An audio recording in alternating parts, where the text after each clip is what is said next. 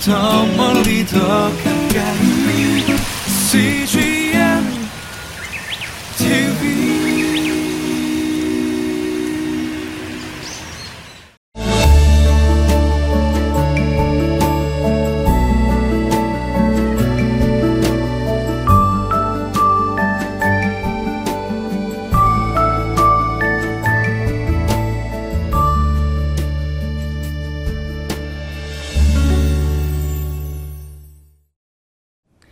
할렐루야.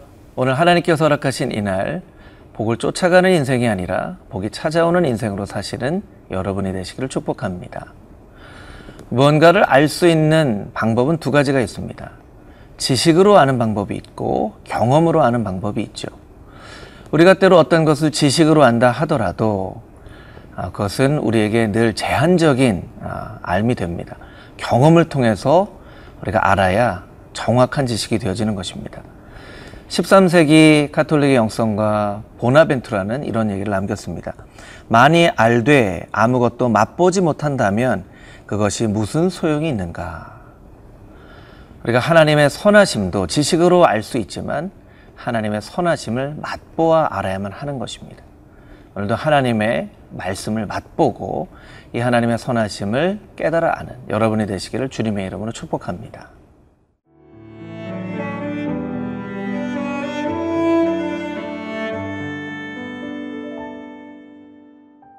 역대상 13장 1절에서 8절 말씀입니다.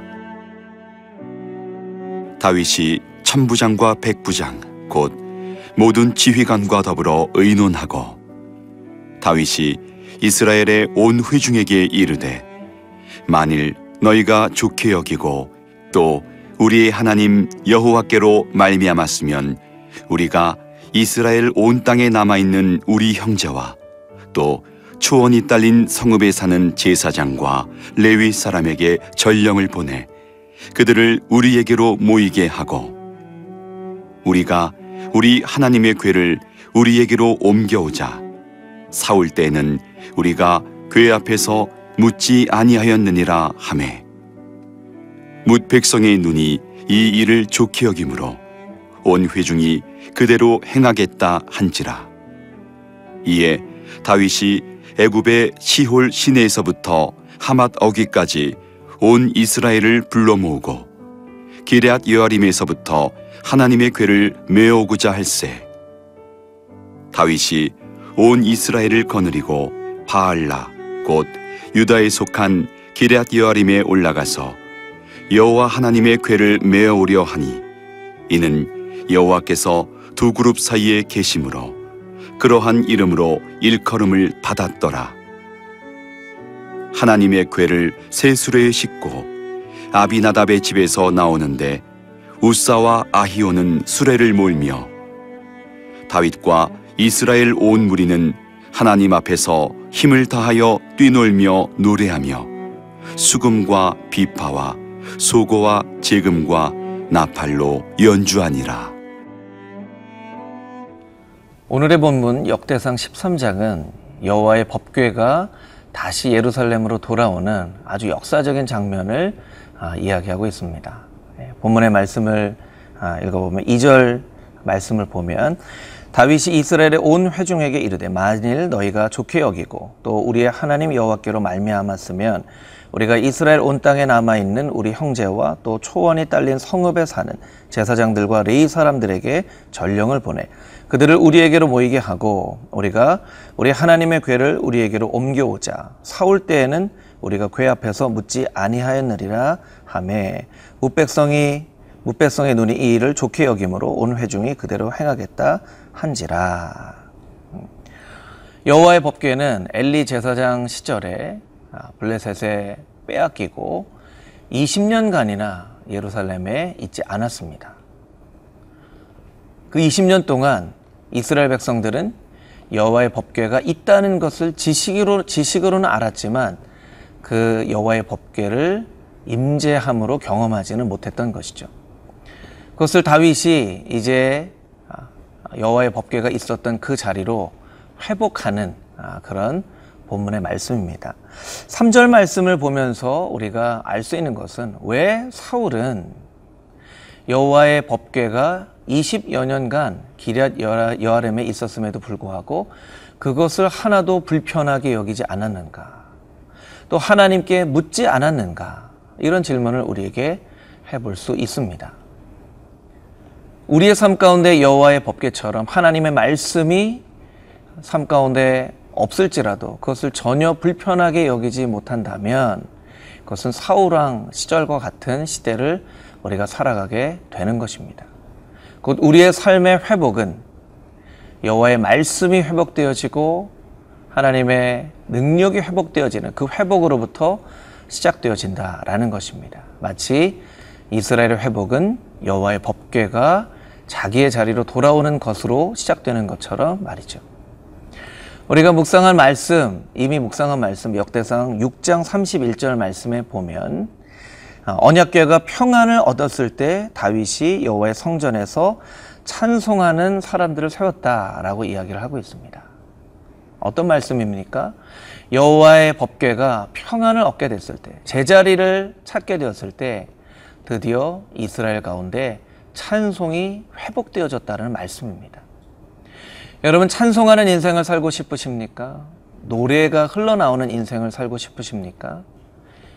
여호와의 법궤를 회복하십시오. 말씀을 회복하십시오. 말씀이 놓여져 있어야만 하는 여러분 인생의 중심의 자리에 하나님의 말씀을 회복하십시오. 그러면 여러분의 입술 가운데 찬양이 흘러나오게 될 것입니다. 여러분 여러분의 인생이 참으로 기쁨이 사라지고 감사가 사라진 인생이 되어져서 힘들어하고 있지는 않으십니까? 하나님을 여러분의 인생의 중심에 모시십시오. 그러면 여러분의 인생 가운데 그 근심과 걱정이 사라지게 될 것입니다. 하나님은 다윗에게 하나님의 법궤가 제자리를 찾도록 마음을 주셨던 것처럼 오늘 우리에게도 말씀하고 계신 것입니다. 너희 자리에 내가 중심에 있기를 원한다. 그 하나님의 말씀을 하나님의 임재하심을 여러분의 인생의 중심에 회복함으로 찬양과 감사가 회복되어지는 인생을 살아가게 되기를 주님의 이름으로 축복합니다.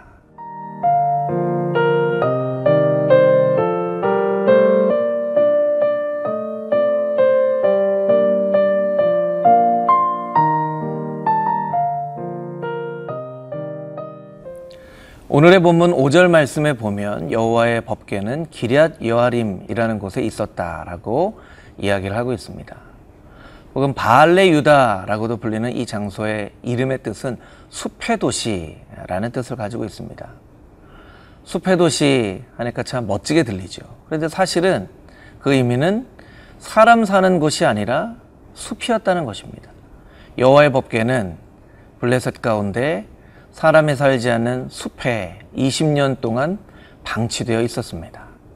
그 여호와의 법궤를 이제 다윗이, 다윗 이 아, 이스라엘로 회복시키려 하는 것이죠. 음. 오늘의 본문 말씀 가운데 한 구절 우리가 집중해서 보기를 원하는 구절은 8절의 말씀입니다. 다윗과 이스라엘의 온 무리는 하나님 앞에서 힘을 다하여 뛰놀며 노래하며 수금과 비파와 소고와 재금과 나팔로 연주하니라. 본문의 말씀 가운데 다윗과 온 무리가 하나님 앞에서 힘을 다하여 뛰놀았다라고 말하고 있습니다.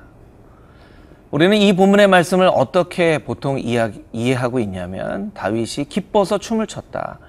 여호와의 법궤가 회복되어지는 것을 보고 다윗이 너무나 신이 나고 기뻐서 아, 속옷이 벗어지는 줄도 모르고 춤을 췄다라고만 기억을 하고 있습니다. 근데 본문은 정확하게 힘을 다하여 뛰놀았다라고 이야기하고 있습니다. 이 본문이 우리에게 말하고 있는 것은 무엇입니까? 때로 기쁨으로 시작됐던 그 일 가운데 기쁨이 사라져 버릴 때, 감격으로 헌신하였던 일의 그 열정이 사라져 갈 때, 우리가 어떻게 해야 하는가? 힘을 다하여 그 일을 해야만 한다는 것입니다. 어떤 일이든 기쁨으로 시작할 수 있습니다. 감사로 시작할 수 있습니다. 그러나 그 일을 시작하다 보면 점점점 처음 마음 먹었던 그 기쁨이 사라지고 처음 마음 먹었던 감사가 사라지게 되기도 하죠. 그럴 때 우리는 이 본문의 말씀처럼 힘을 다해 그 일을 감당해야만 하는 아, 우리의 영적인 태도가 반드시 있어야만 하는 것입니다. 성경은 우리에게 말씀하고 있습니다. 신명기 6장 5절 말씀에 보면 너는 마음을 다하고 뜻을 다하고 힘을 다하여 내 하나님 여호와를 사랑하라. 또 열왕기하 23장 25절 말씀에 보면 요시야 왕이 아, 마음과 뜻과 힘을 다하여 모세의 율법을 따라 행했는데 이렇게 여호와께 돌이킨 왕은 전에도 없었고 후에도 없었다. 힘을 다하여 여호와의 말씀을 따랐다라는 것입니다. 여러분, 여러분은 힘을 다해 맡겨진 직분을 감당하고 있습니까? 힘을 다해 기도하고 있습니까? 힘을 다해 예배하고 있습니까? 하나님께서 여러분에게 말씀하고 계십니다. 기쁨이 사라졌느냐? 감사가 사라졌느냐? 포기하지 말고 힘을 다해 그 직분을 감당해라. 우리에게 말씀하고 계십니다. 우리들에게 맡겨진 직분이 무엇이든 간에 힘을 다하여 그 일을 감당하여 다윗과 같이 하나님 앞에 영광을 올려드리는 저와 여러분이 되기를 주님의 이름으로 축복합니다. 함께 기도하겠습니다. 하나님 참 감사합니다. 사우랑 때에는 20년이나 법궤가 이스라엘에 없었지만 그것을 아무도 불편해 여기지 않았습니다. 그러나 다윗은 하나님의 법궤가 이스라엘에 없는 것으로 인하여 불편함을 느끼고 그 법궤를 회복하려고 합니다. 주님, 하나님이 하나님의 말씀, 예수 그리스도의 사랑이 우리의 마음 가운데 없음에도 불구하고 불편하게조차 느끼지 못하는 영적으로 무뎌져 있는 우리의 마음을 불쌍히 여겨 주시고 하나님의 말씀이 예수 그리스도의 그 사랑이 우리의 마음의 중심에 놓여지게 하여 주시고 우리들에게 맡겨진 일들을 감당할 때 기쁨과 감사가 사라져 버리는 그 시간에 힘을 다하여 주님의 일을 감당할 수 있도록 주님 우리에게 은혜를 더하여 주시옵소서. 살아계신 예수 그리스도의 거룩하신 이름으로 기도드렸사옵나이다. 아멘.